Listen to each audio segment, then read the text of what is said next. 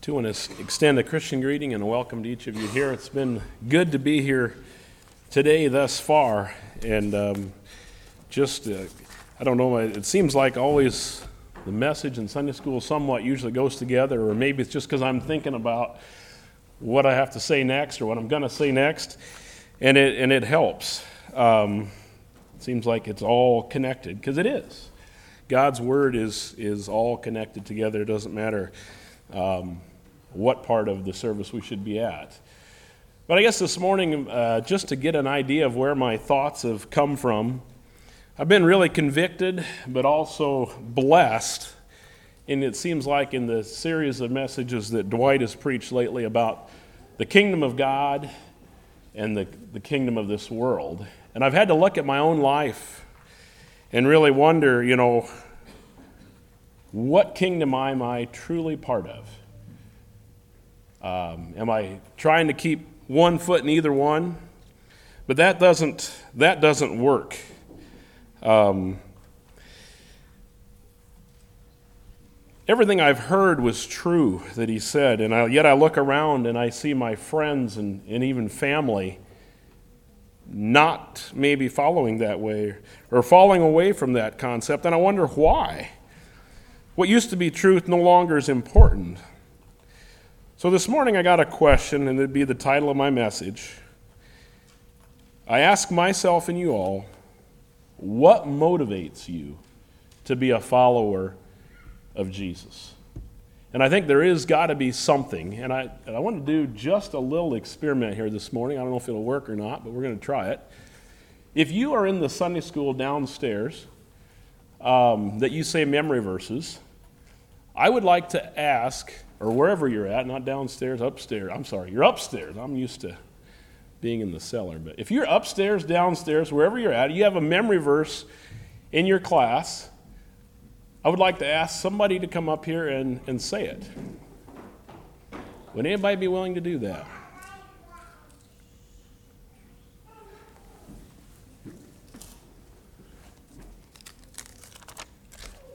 Would anybody be willing to come up and do it now?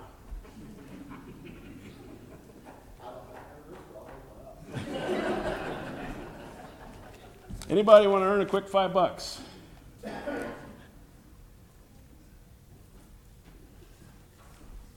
I was born in the 70s. It might take 20, I'm not sure.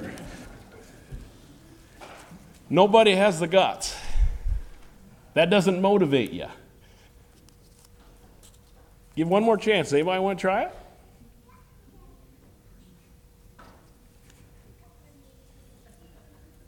Carson, I think you're close. You want five dollars? Oh, here we go. But he's also a man of God and flees from these things and follow after righteousness, godliness, faith, love, patience, and meekness. First Timothy six eleven. Very good. You earned it.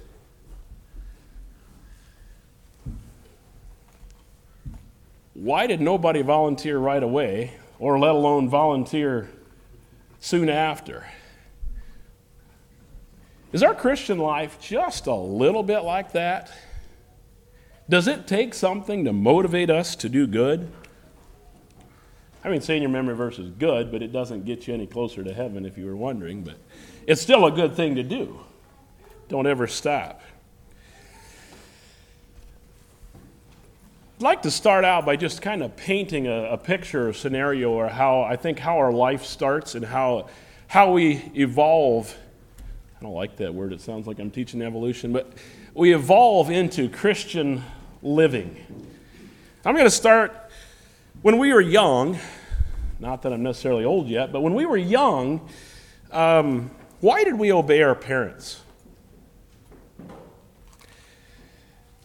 Well, I'm going to speak for myself, maybe, maybe some of it from you. We, le- we learned that life comes with consequences uh, you need to do this or else. And uh, most of the time, I did not like the or else.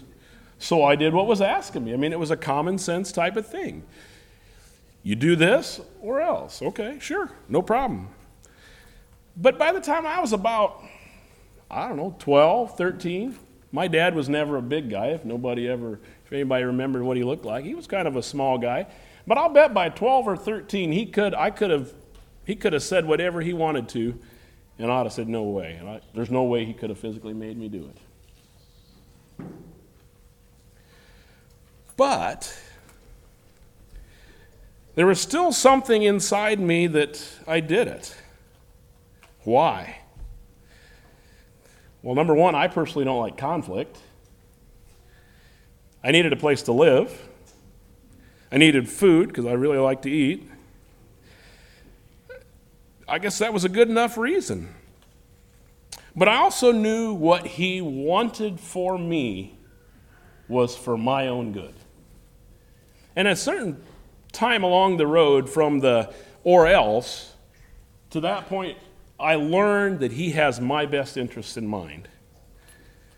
Um, he loved me so much that he wanted me to do what was best for me, even when in my choices, even today in my choices I make, I sometimes think of what would my dad say.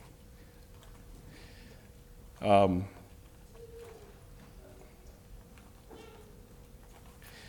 But, anyways, that, that's a, just a reflection of just a little bit of how we start life, maybe. But what motivates us to live our life the way God wants us to? I'd like to start by reading a few, few scriptures. I'm sorry I got a, verses here and there today, but hopefully you can follow along. 2 Corinthians chapter 5. I'm going to read just a little bit of a little couple verses there.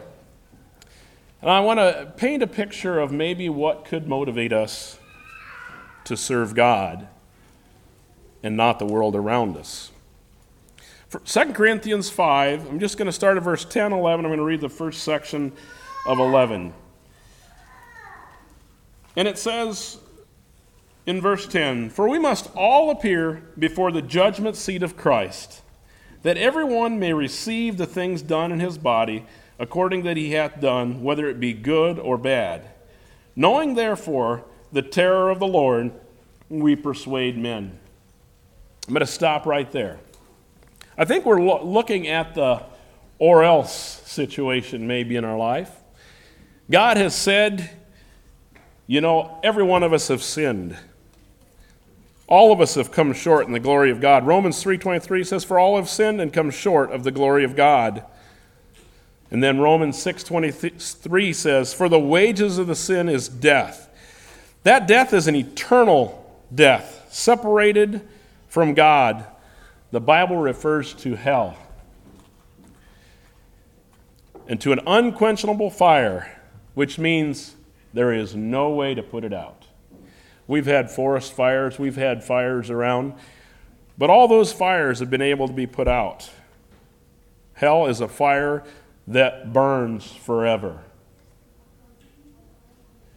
It says that it's darkness there.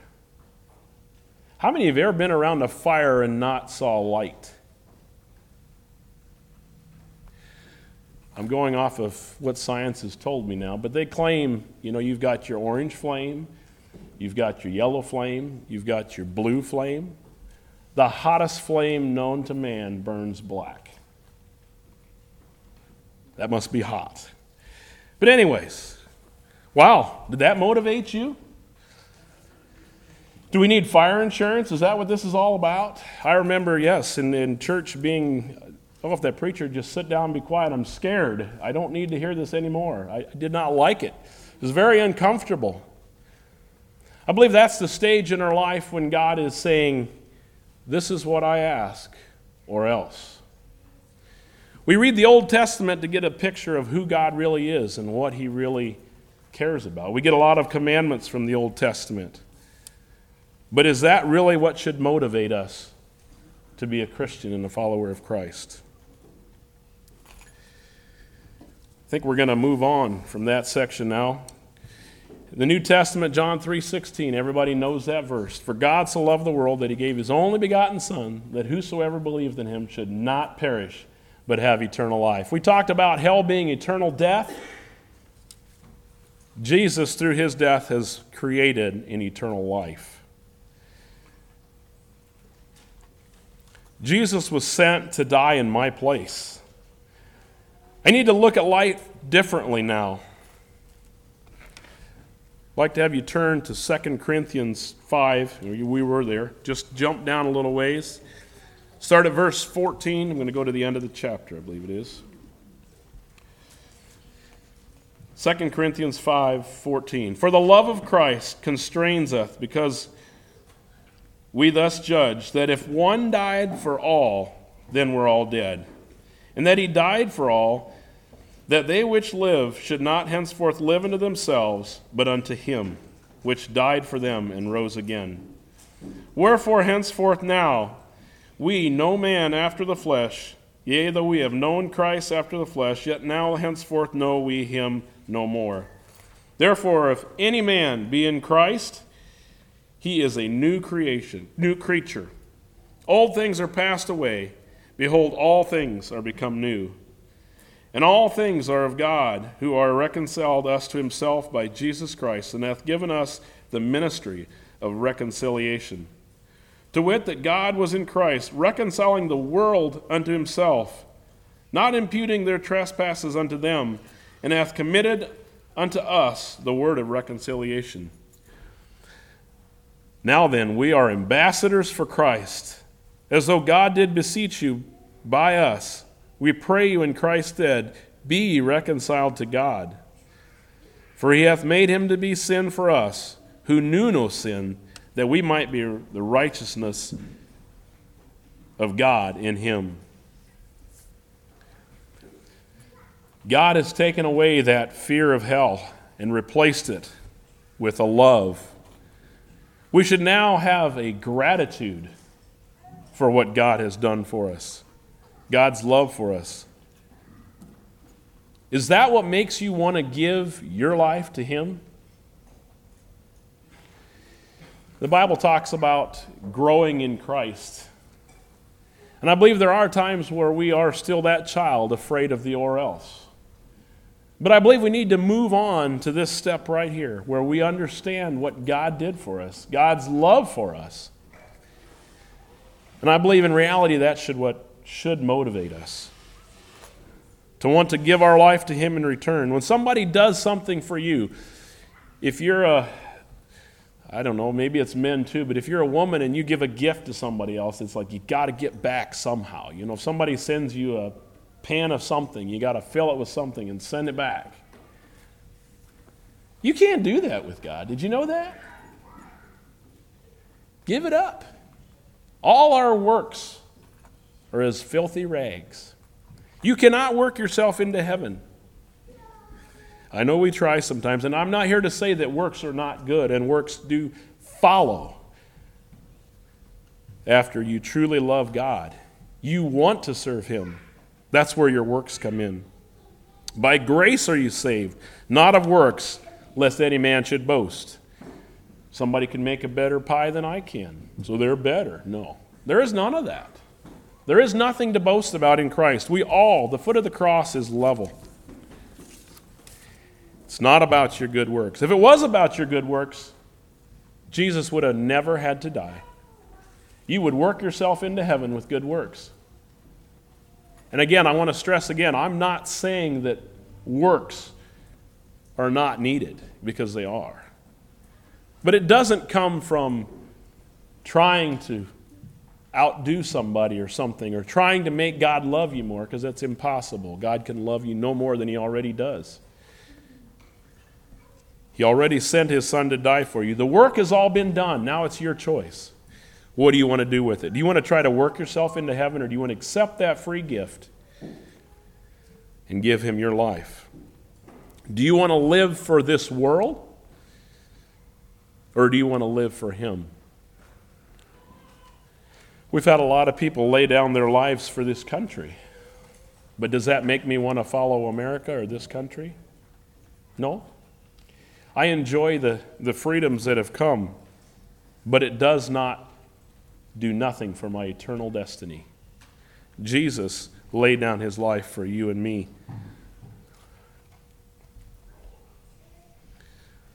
The Bible says we have to take up our cross and follow him. This might be a short message this morning. I'd like to. to uh, there's a quote come across by Charles Spurgeon, and he said, There are no crown wearers in heaven that were not cross bearers here below. There are no crown wearers in heaven who were not cross bearers here below.